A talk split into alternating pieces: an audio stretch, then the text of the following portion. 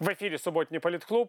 Вітаю вас, друзі. Я Віталій Портников, Тетяна Літвінова. Вітаю, Тетяна. Вітаю, Віталій. Вітаю всіх глядачів «Еспресу». У «Субботньому Політклубі» поговоримо про ключові теми цього тижня. Це і старт виборчої кампанії, протистояння місцевої центральної влади, яка не поспішає робити карантин жорсткішим в умовах пандемії, зрив перемир'я з боку бойовиків, а також ситуація у Білорусі. Про це та інше в цьому випуску поговоримо, і думаю, варто розпочати з теми, яка, можливо, не хвилює кожного українця, але стосується кожного. Це вибори в Україні, і п'ятого вересня стартувала вже офіційна кампанія. На фоні цього бачимо, що активізувалася і команда президента України Володимира Зеленського. В нього цього тижня відбулося таке міні-турне регіонами України. Він був і в Хмельницькій, Житомирській, Сумській областях.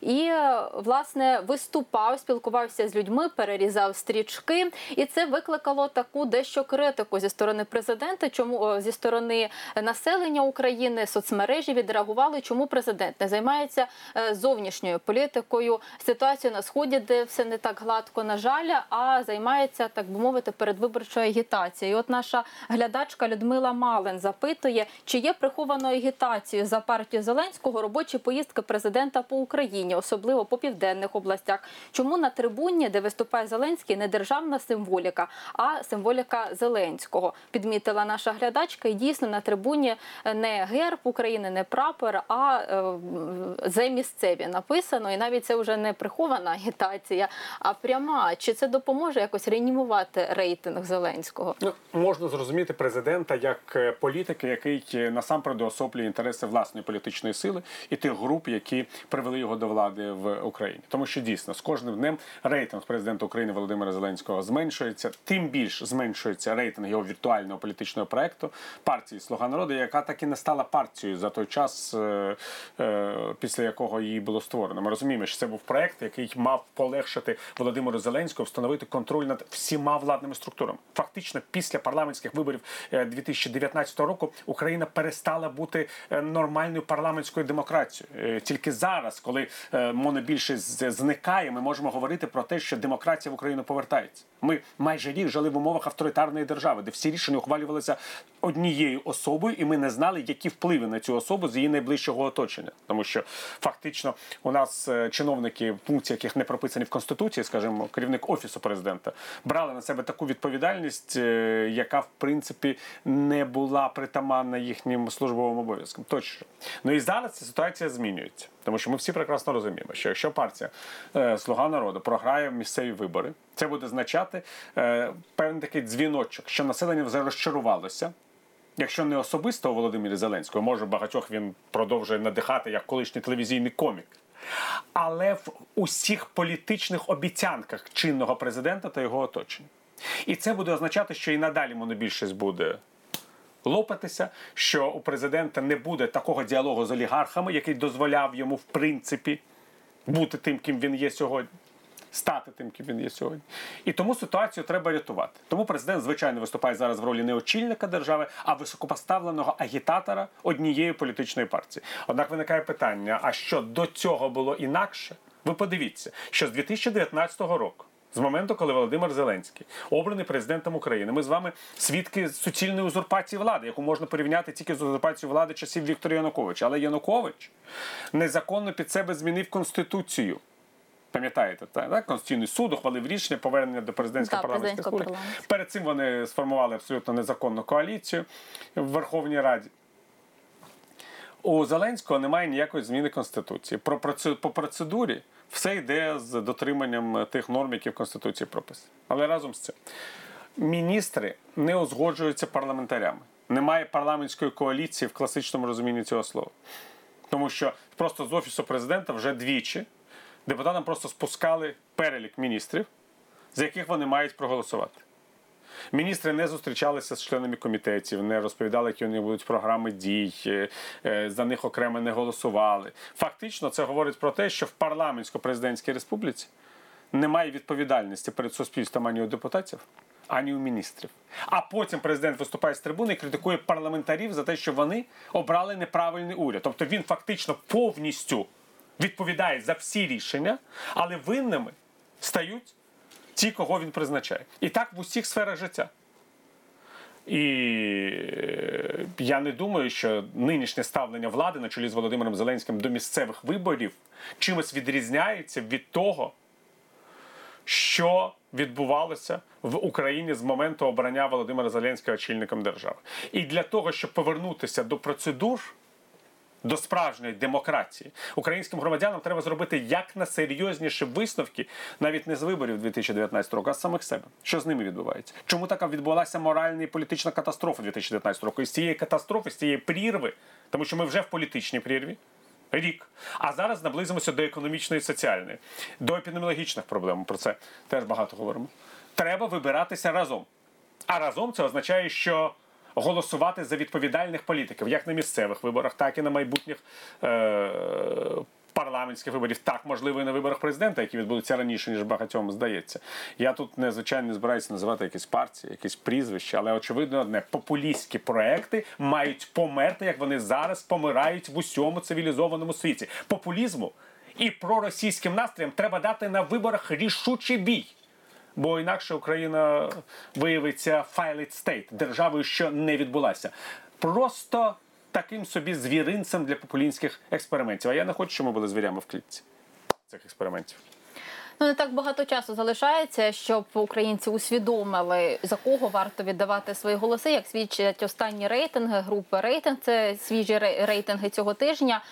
Високою залишається підтримка «Слуги народу», найбільшою серед усіх партій. Якби були перевибори до парламенту, вони все ще набирають двадцять п'ять відсотків. І це найбільше серед усіх партій. По Києву втратили дещо рейтинг, на третє місце вже перебрались. Але якщо продовжуючи тему виборів, крім того, що ці місцеві вибори відбудуться вже за новим законодавством, ще нове нововведення на нас чекає. Тепер люди можуть голосувати за фактичним місцем проживання, а не за місцем прописки, як це було раніше. На президентських виборах можна було також змінити місце голосування, але для цього потрібно було звертатися до спеціального відділу, надавати документи, які підтверджують причину зміни. Тепер потрібно просто створити електронний підпис, вказати свою фактичну адресу проживання. Це можна було зробити до десятого вересня.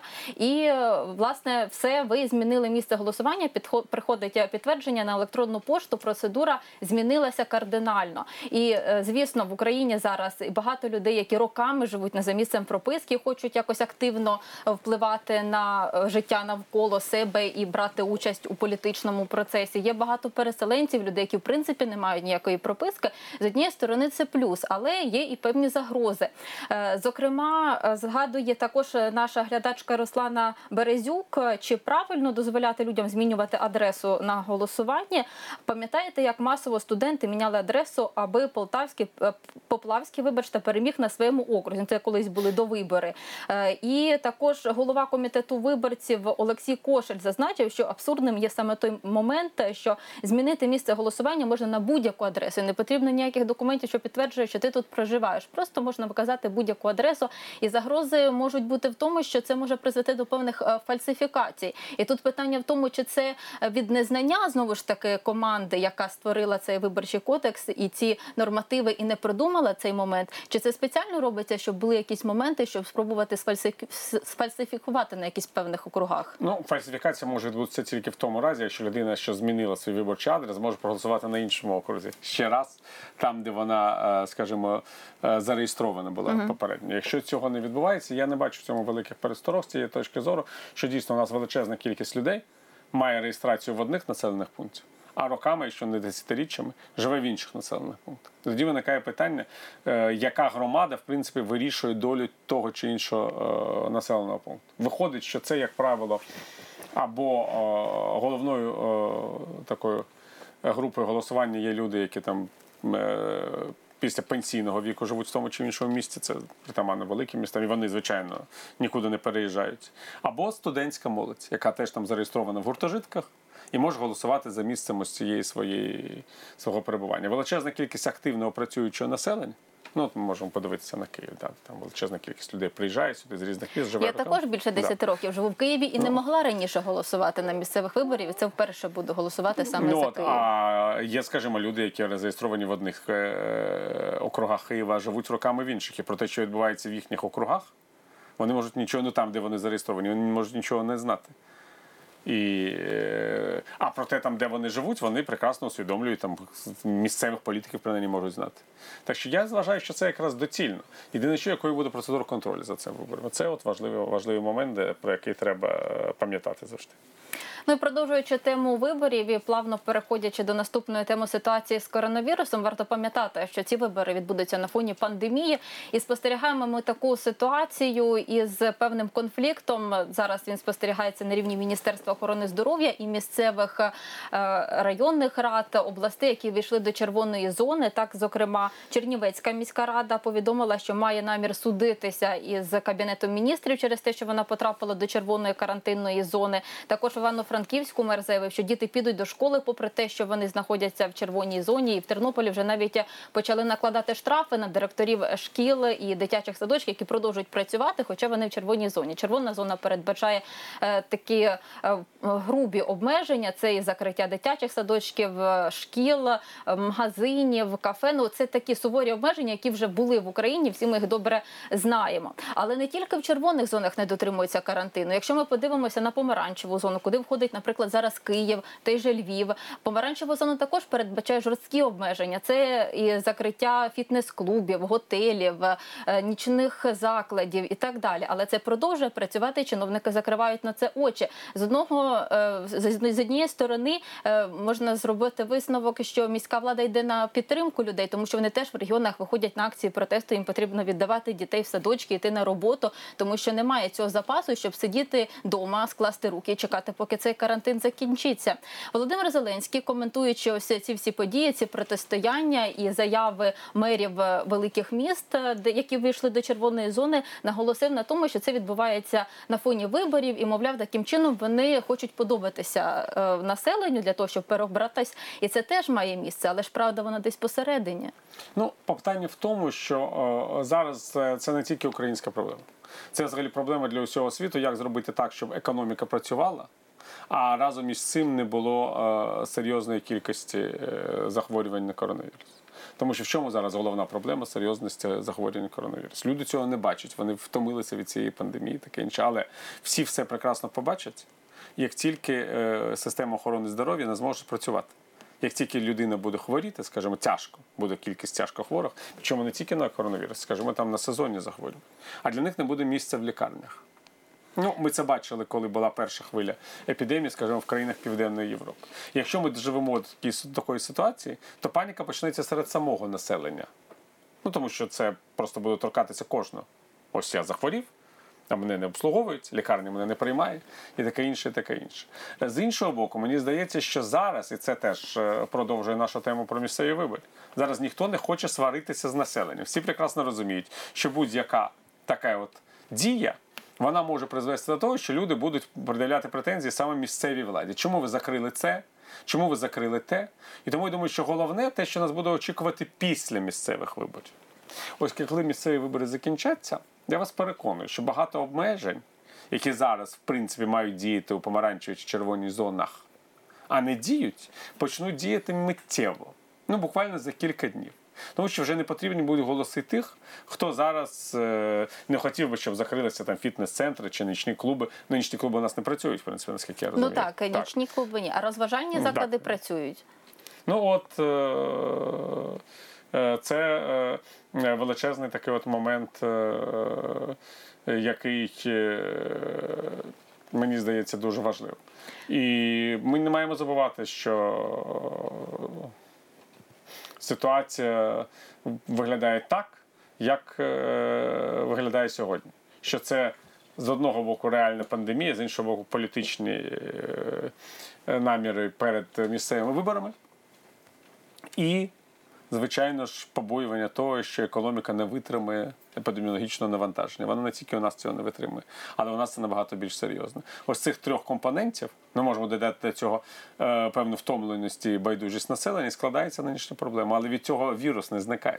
Ну, дійсно, от на цьому тижні в мережу потрапив дзвінок розмови сімейного лікаря і диспетчера швидкої, який говорить, що немає місця, щоб забрати людину, в якої є підозра на коронавірус, але немає ще офіційного підтвердження. Але людина вже в важкому стані. І ця розмова викликала шоку у користувачів соцмереж, тому що ми живемо в Києві, ходимо на роботи, в магазини, їздимо на громадському транспорті і навіть не знаємо, що відбувається от в сусідній лікарні і що там переповнені ліжка. Ну, тому... тому що це нас безпосередньо не стосується. Як тільки нас це торкнеться безпосередньо, ну, звичайно, буде зовсім інша реакція. Ну, бачимо цифри, що на цьому тижні вже кожного дня більше двох тисяч було підтверджених випадків і говорять про те, що вони будуть зростати, тому вже скоро, мабуть, кожен із нас відчує, якщо не на собі, то на якихось знайомих, близьких цю страшну хворобу. Отже, зрив перемир'я на Донбасі.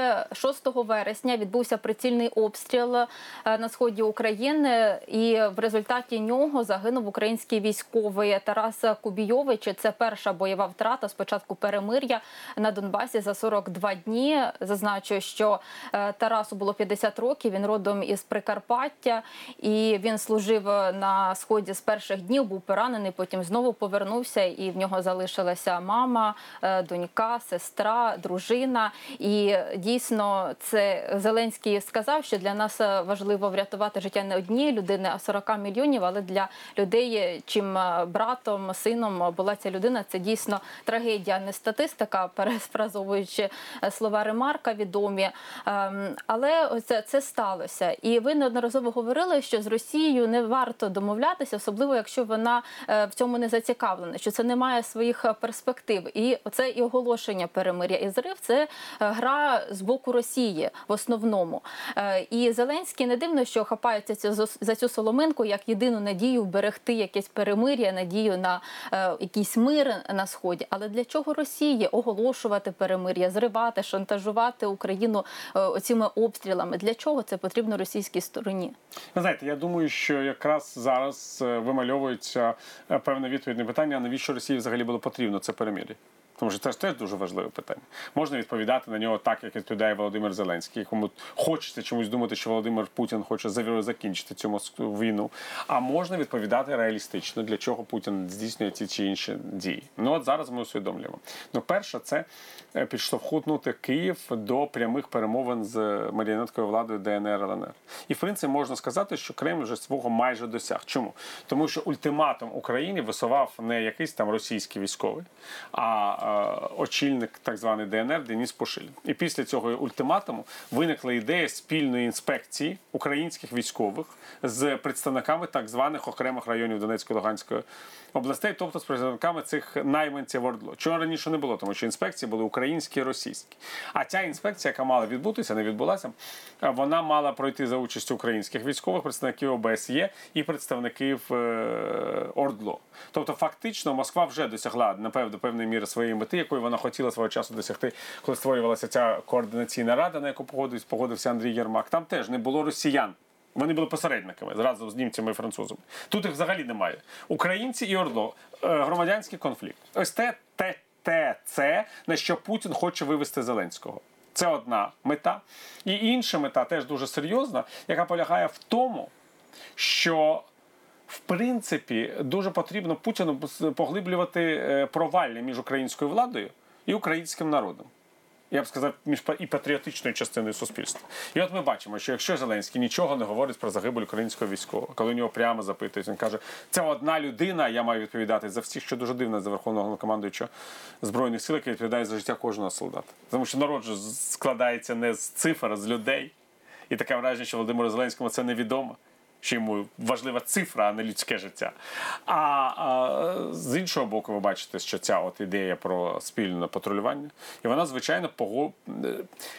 погіршує от саму атмосферу в стосунках між владою і патріотами.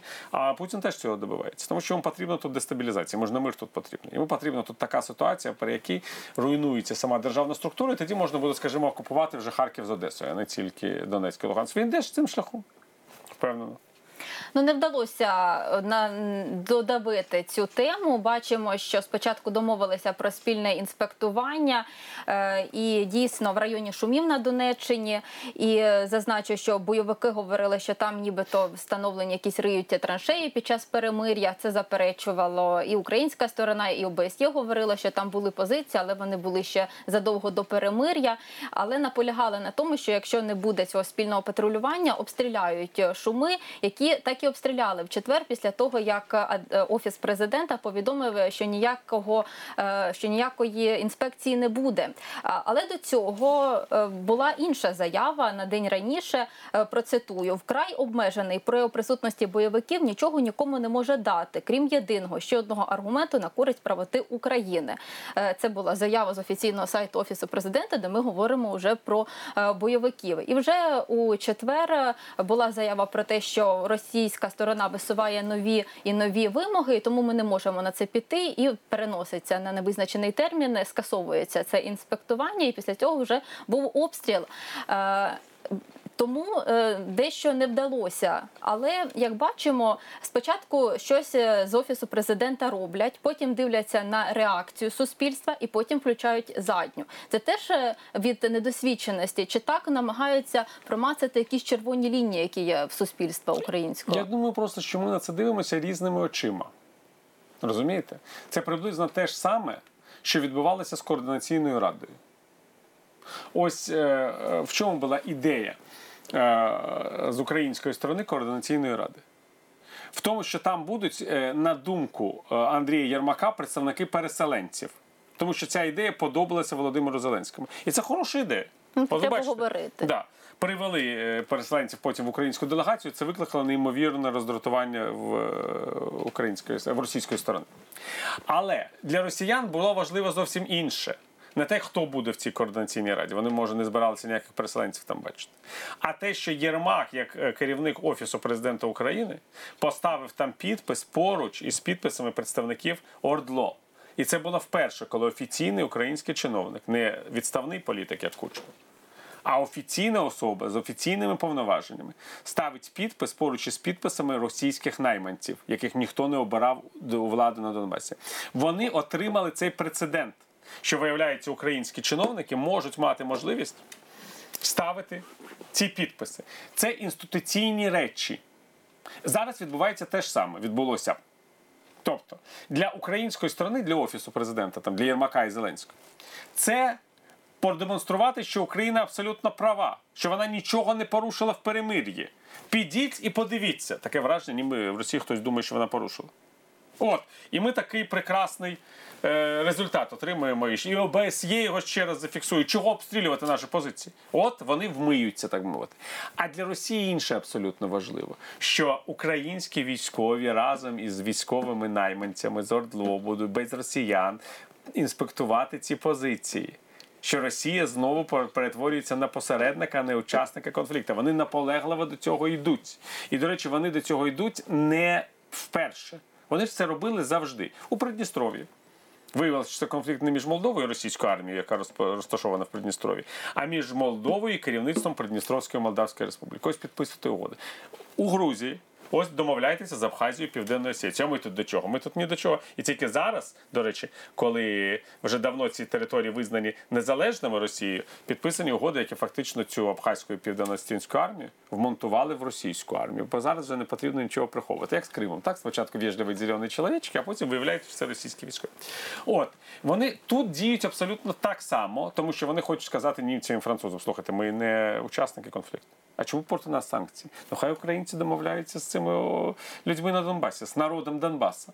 І Зеленський день за днем йде до цієї пастки. Знаєте, як пацюк за дудочкою цього е, факіра. І він цього нічому не може собі уявити. Ані він, ані Єрмак, ані там інші. Тому що вони нічого не розуміють в політиці. Вони позаполітичні люди. Вони просто хочуть досягти результату. Миру. Те, що ворог фактично їх використовує не для того, щоб досягти миру, а для того, щоб добитися легітимізації окупованих територій і влади там. Вони просто цього не усвідомлюють. І тому, до речі, були такі е, дії перед зустрічю в Парижі, перед самітом, пам'ятаєте, коли там обміняли Цемаха який був свідком знищення, може, учасником знищення цього малазійського Боїнга. Тому що для Володимира Зеленського було важливо зустрітися з Володимиром Путіним. І теж він там вірив, що він побачиться і відразу що зрушить з місця. І це от така історія. Росіяни вже це розкусили. Я думаю, що вони там провели у себе там в ФСБ і в інших там спецслужбах спеціальне там оперативне планування щодо особистості Зеленського, як на нього впливати, які саме дії на нього впливають, яку реакцію. Це все написано. В комп'ютер закладено. І вони просто натискають на кнопку. Точно знають, якою буде реакція Зеленського. Чисто на машинному рівні. І отримують той результат, який вони отримують. Тому що, в принципі, якщо людина не є професійним політиком, тому що вона не здатна до нестандартних дій, а просто є звичайним обивателем, її політичні дії можна прорахувати досить легко. Це, в принципі, навіть для цього не потрібна команда аналітиків. Це можна закласти в звичайний комп'ютер і потім спокійно собі працювати за стратегічним планом і доповідати. Я вважаю, що у нас саме так і відбувається з тим, що зараз йде на Донбасі. А гинуть в результаті живі люди. От в чому трагедія. Які перетворюються потім, на жаль, лише в статистику у словах Володимира Зеленського, але те, що все-таки е, скасували цей, е, цей моніторинг, це свідчить про те, що є надія на те, що в ситуації все ж таки не така однозначна. І це говорить про те, що суспільство ще поки що має голос в нашій країні. Продовжуємо програму «Суботній політклуб» на телеканалі «Еспресо». Віталій Портников, Тетяна Літвінова. Продовжуємо, Віталію. Хочеться почути вашу думку стосовно подій у Білорусі. Я бачила, ви багато і коментарів давали, і писали коментарів на своїх соцмережах саме про ці події. Хочу зазначити, що ситуація дещо загострилася цього тижня порівняно з попередніми днями. Членів Координаційної ради білоруської опозиції Антона Родненкова та Івана Кравцова видворили з Білорусі. Вони зараз в Україні. От Марія Колеснікова, яка мала скласти їм компанію, просто на кордоні з Україною порвала свій паспорт і вистрибнула із автомобіля і залишилася в Росії. Зараз вона перебуває у СІЗО, і адвокат зустрічався з нею, і вона підтвердила, що її дійсно викрали. Спочатку погрожували, потім погрожували навіть життю її і силою видворили до кордону, але не вдалося їм довести цю справу до кінця. І кожного дня люди виходять, продовжують виходити на мітинги в країні, і людей продовжують затримувати. Щодня це від п'ятдесят до триста людей. Але, що цікаво, така тенденція, затримують не лише цю верхівку, активну якусь опозицію, а людей, які навіть хочуть просто допомогти протестувальників. Варто згадати лише про сто двадцять людей, яких затримали, які вийшли на підтримку Марії Колеснікової, коли стало відомо, що її викрали. Або ситуація, коли люди тікали від силовиків після акції, просто почали стрибати у воду, їх там рятували рятувальники, переправляли на той берег, і їх після того затримали цих рятувальників. Або ще одна історія, коли чоловік тримав двері тролейбусу для того, щоб протестувальники встигли забігти туди, і силовики зайшли і хотіли затримати саме цього хлопця, який тримав ці двері, а не тих протестувальників, які вже були в мас... які були в цих масових протестах і активними учасниками цих подій. Це така технологія, що потрібно залякати не лише активну тих людей, які вже в цих протестах, а навіть тих людей, які хочуть просто допомогти їм. Це звичайна диктатура. Що тут здивуватися? Білорусія – це країна, яка з тисяча дев'ятсот дев'яносто четвертого року окупована своїм правителем і його оточенням. У Білорусі все це почалося на дві тисячі двадцятому року. Там зникнення політичних опонентів Лукашенка, знищення парламенту, відмова від національної символіки, тощо, тощо. Це відбувається двадцять шість років поспіль. Там іде свідоме будівництво авторитарного суспільства. І, можливо, багатьом, хто там не мешкає, здається, що це такі іграшки. Якщо ти там громадянин, ми пам'ятаємо, що було на Білоруській площі вісім років тому. Це було теж жахливе побиття людей. Ми пам'ятаємо, як багато було конфліктів між активною частиною суспільства білоруського. Ми пам'ятаємо, як знищували білоруські засоби масової інформації, незалежні. Я багато років писав для незалежних білоруських газет і знаю всіх проблеми не як читач, а як автор. Так що тут все для мене абсолютно зрозуміло. І мені не зрозуміло, чесно кажучи, реакція багатьох моїх співвітчизників. Які кажуть, ой, ну чого їм співчувати, вони там всі ватніки, вони навіть не хочуть сказати, чий Крим. Слухайте, люди десятиріччями живуть під, я б сказав, цим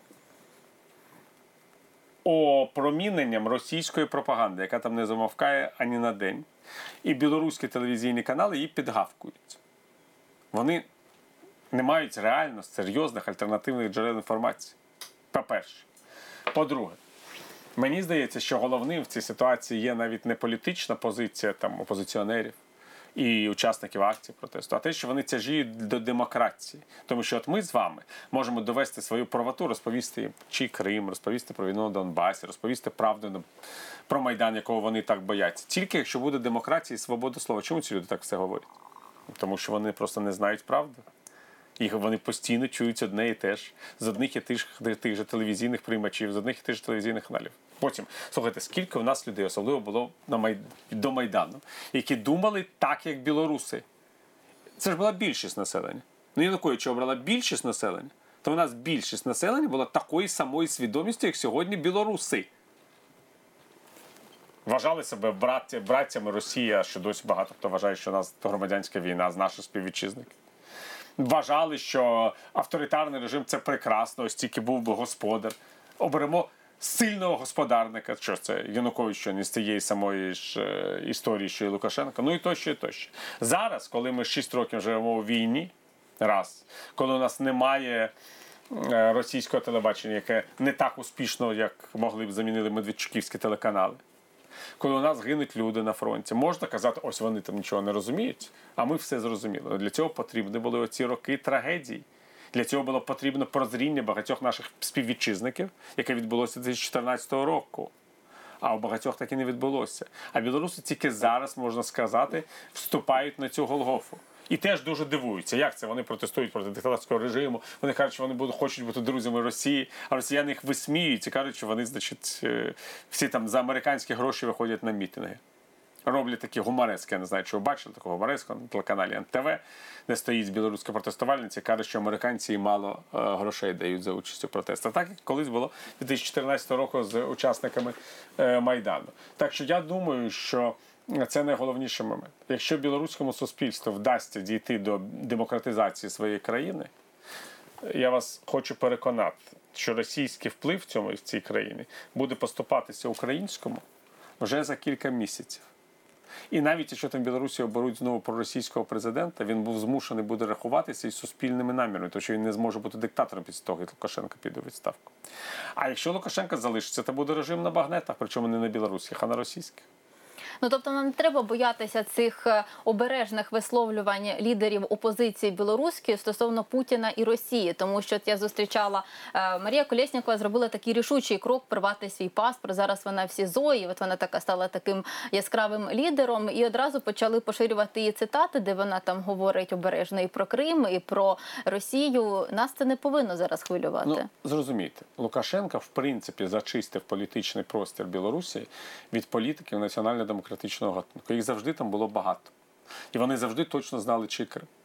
І їх не просто не допускали до виборів. Їх навіть коли допускали до виборів, потім заарештовували, катували. Пам'ятаєте, що колись був популярним кандидатом на посаду президента мій добрий товариш, білоруський письменник Володимир Нікляєв, так його з лікарні забрали після побиття до слідчого ізолятора. Всі ці люди з абсолютно чіткою громадянською позицією. Їх і цього року Лукашенко до виборів не допустив. Залишилися тільки ті, кого він допустив, вважаючи, що вони взагалі є для нього безпечним, от як дружину блогера Тихановського. Самого ж Тихановського вони теж не допустили. Але навіть зареєструвати штаби дозволили тільки тим, хто не виявляв якоїсь чіткої, скажімо так, проєвропейської, прозахідної позиції. Ось Бабаріка, який керував Газпромбанком в Білорусі, а Колєснікова була керівником його штабу. Ось Тихановська, чоловік, який ніколи не висловлював таких е, білоруських національних поглядів. Цепкало, який тут теж був про такий... Про громадянський конфлікт коли, говорив. Так, колишній чиновник цього режиму Лукашенка. Він їм дозволив зареєструватися, вважаючи, чому? Що вони не є альтернативою. От тому, що якщо ти в цій ситуації зареєстровуєш людину, яка чітко хоче, говорить, я хочу європейську Білорусь. Ця людина є альтернативою Лукашенка. А на думку Лукашенка, ну якщо яка мені альтернатива Бабаріка? Він хоче дружби з Росією, і я хочу дружби з Росією. Цепкало хоче дружби з Росією, і я хочу дружби з Росією. Тому, звичайно, оберуть мене. Він чому прорахувався? Що білорусам він же от до чортиків, до піків. Їм абсолютно все рівно, кого обрати, тільки щоб його не було.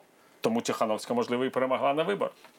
І з цієї точки зору це не зовсім представники опозиції.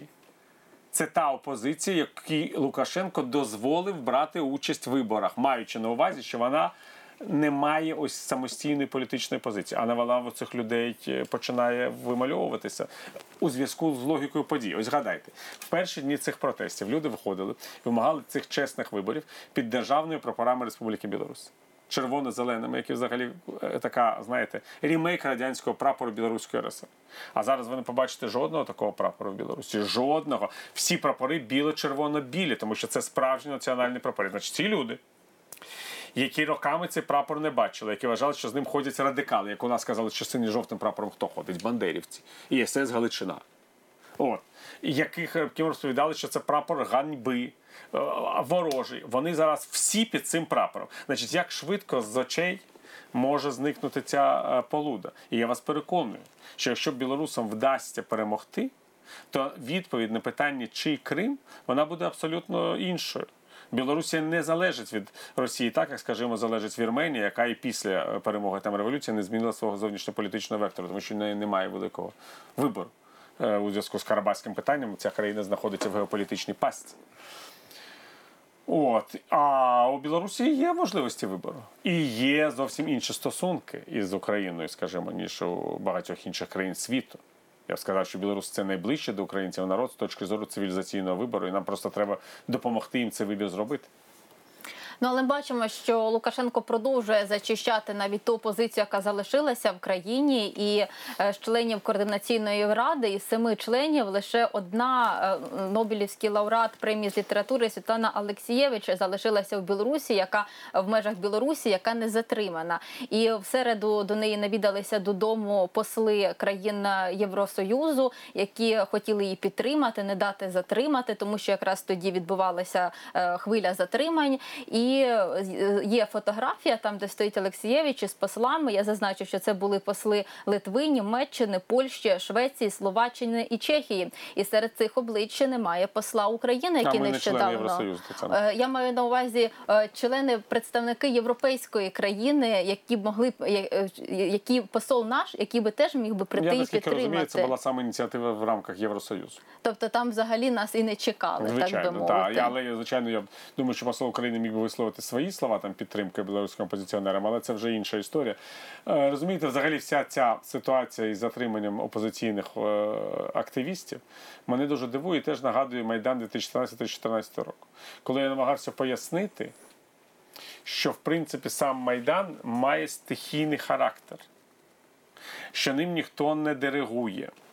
Що більше того, у нас там членів Ради Майдану була величезна проблема, що сказати людям, які знаходяться на вулицях, тому що ці люди хотіли активних дій, а ми хотіли ж залишитися в рамках існуючого права, щоб в рамках правових процедур вирішити кризу. А люди на вулицях не розуміли нас, і нам було дуже важко. Ми не були детонаторами протесту, ми були тими, хто хотів цей протест спрямувати у чітке правове річище. А разом із цим вся енергія ненависті влади була повернута тоді проти нас. Тому що вважали чомусь, що, що когось з нас там скомпрометувати, заарештувати, побити, як був Ігор Луценко вліз.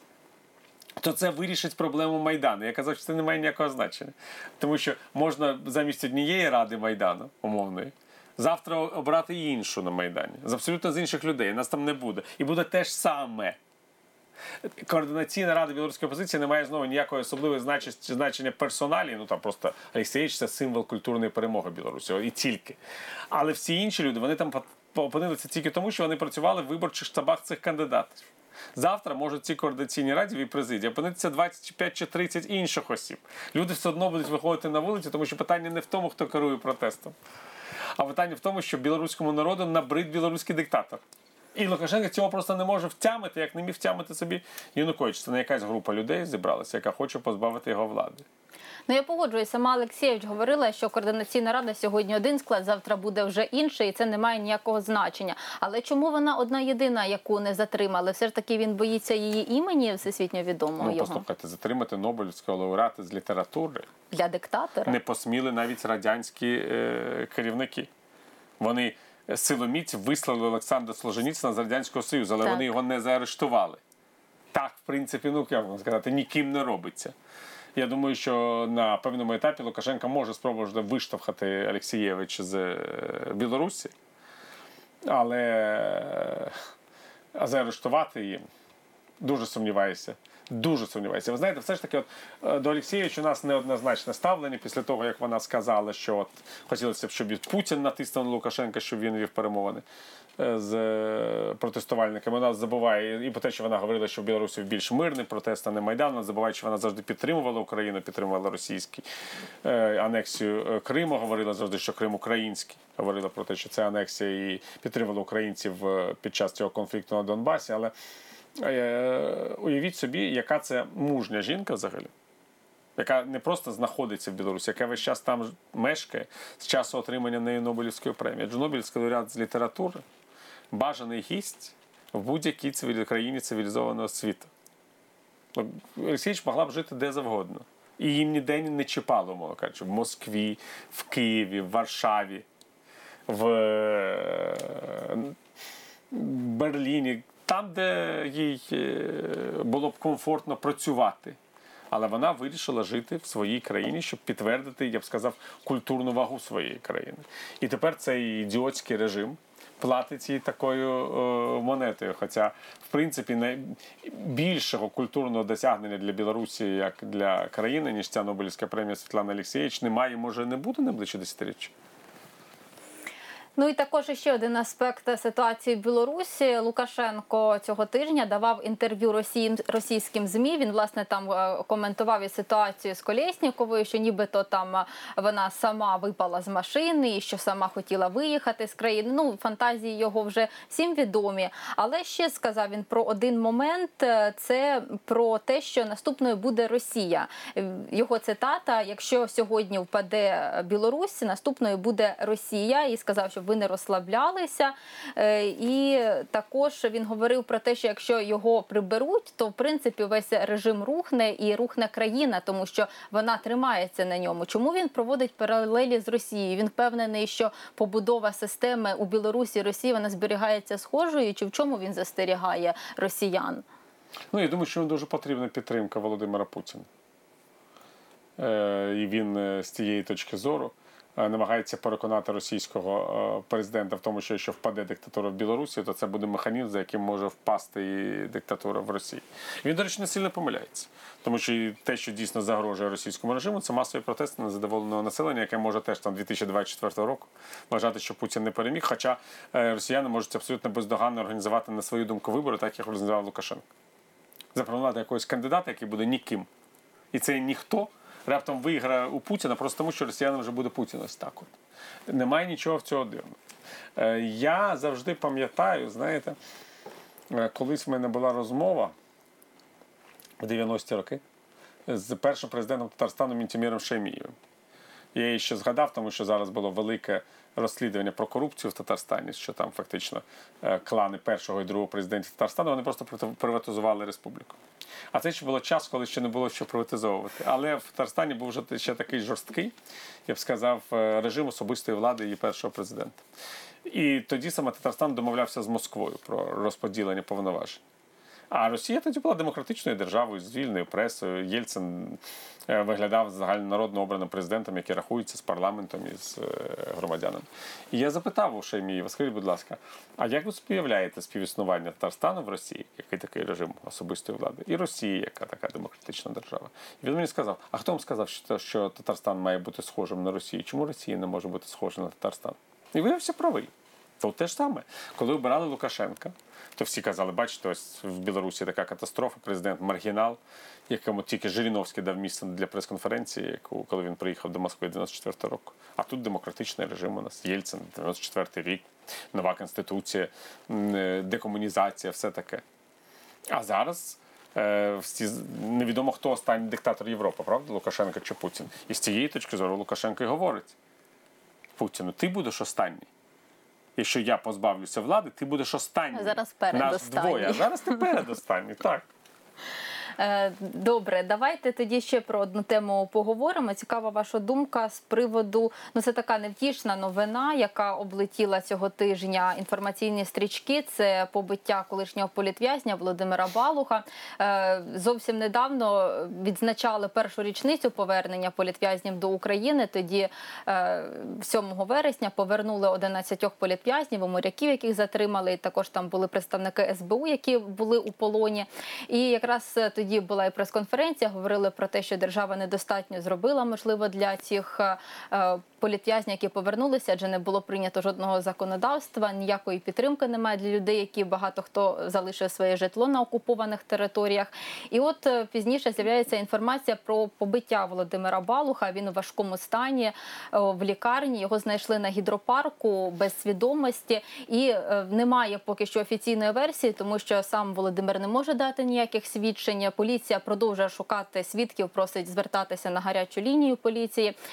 І маємо тільки інформацію від народних депутатів або від колег його, які з ним спілкувалися, що, от, наприклад, Микола Княжицький, народний депутат від Європейської солідарності, в себе на Фейсбуці писав, що це міг бути конфлікт на Гідропарку, бо поряд, коли відпочивав він, вони святкували день народження ще одного політв'язня, там була російськомовна компанія, і міг статися конфлікт, і потім ці хлопці просто відслідкували Володимира, коли він уже залишив цю компанію.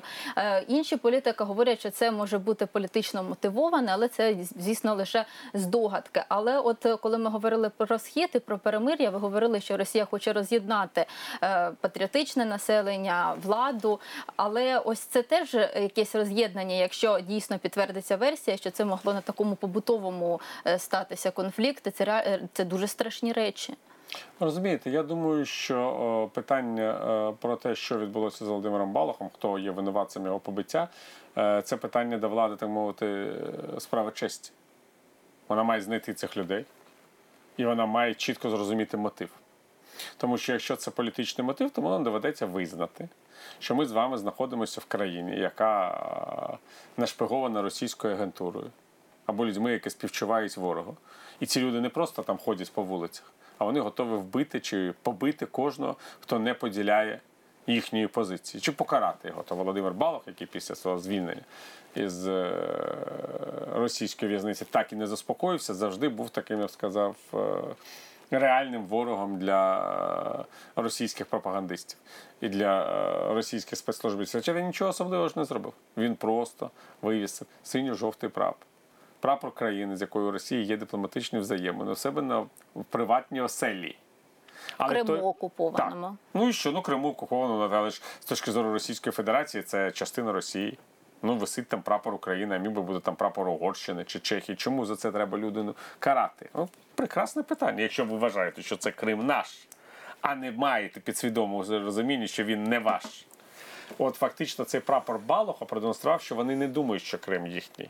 Що вони усвідомлюють, що він український. І ось це їх найбільш муляє, за це вони його весь час карають, тому що він показав усьому світу своїм вчинком і своїм подальшим стражданням, що король голий, а Крим не російський. І саме тому нам дуже важливо з'ясувати, хто побив Володимира Балуха. Це дуже важлива річ.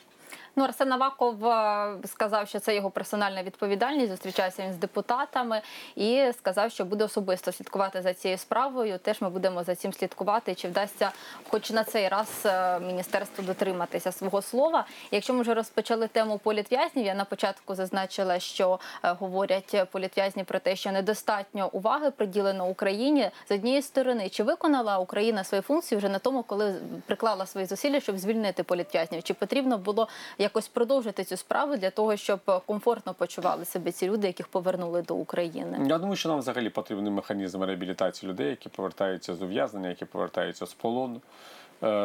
Ми про це говорили ще тоді, коли почалися перші такі звільнення. Коли звільнювали ще Надію Савченко. Я тоді говорю, слухайте, ну це дуже дивно. Людину звільнили після багатомісячного тюремного ув'язнення, після голодування. Ну, про це, це принаймні говорили, так? І вона відразу там йде до парламенту, дає інтерв'ю. Ні. Людям потрібний час для соціальної адаптації. Людям потрібний час для медичного обстеження. Людям потрібний час для того, щоб вони знайшли собі місце в житті. Не можна з в'язниці без будь-яких, будь-якого обстеження йти до українського парламенту, чи там просто там, не знаю, до місця роботи. Жити у суспільстві. І тим більш потрібна ще спеціальна перевірка. Так роблять в усіх цивілізованих країнах світу. Людей, які повертаються з іншої країни, де вони були в полоні чи вив'язнені, перевіряють на предмет, чи не були вони завербовані спеціальними службами країни, де вони знаходилися. Тому що таких випадків в світовій історії безліч. І іноді найбільш бездоганна людина виявляється найбільш важливим агентом чужої країни. І це теж ми бачили вже фактично на власному досвіді. Про це теж не потрібно забувати, коли ми говоримо про звільнення. Та й українським військовим потрібна ця психологічна допомога, які бачили ці страхіття війни. Це очевидно. І, до речі, з цим стикалися всі країни, які проводили такі війни. Ми знаємо, от у Сполучених Штатах є рана, синдром В'єтнаму. Ну, у нас синдром Донбасу ще буде довго отруювати наше життя, і нам потрібно зробити все можливе, щоб допомогти людям, які захищали нашу батьківщину. Будемо на цьому завершувати. Так. Дякую, Віталія, за ваші відповіді. Дивіться «Суботній політклуб» наступної суботи. Дякую. До наступної зустрічі, друзі.